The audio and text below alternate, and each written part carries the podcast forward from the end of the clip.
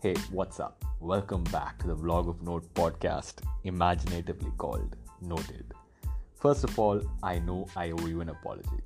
There have been a lot of tech events happening, but I have not been covering them on this podcast as I originally said I would. Mostly because I've been doing videos and I haven't really figured out what the podcast should stand for. Now I think I'll do sort of free form, slightly rambling reactions to technology events that happen in the world, and I hope you like it. The first one we're going to talk about is obviously Apple's One More Thing event. That's coming up right now. So let's get started with the M1 chip, Apple's first custom silicon. This has been rumored for quite a while.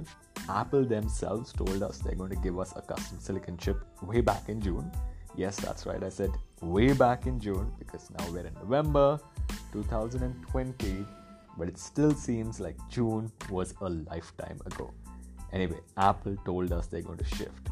Now, an interesting point I want to bring up that Marques Brownlee brought up in his video reactions to the event is that Apple has been struggling with Intel for quite a while now.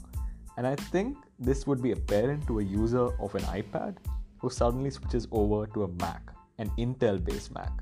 The Mac somehow seems a little bit less responsive, seems like it throttles a little bit more, and the generational improvements from one Mac to the other don't seem all that great, at least until the 10th generation of Intel. But I think by that point of time, it was too little, too late, and Apple decided they have had enough.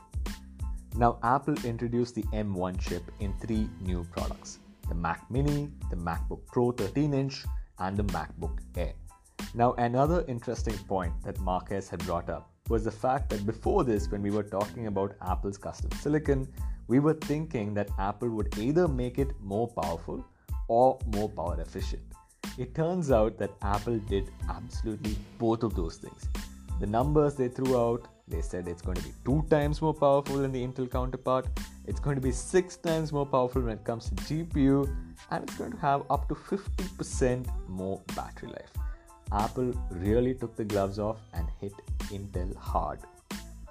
Final wrapping up thoughts on this one Apple's pricing in India.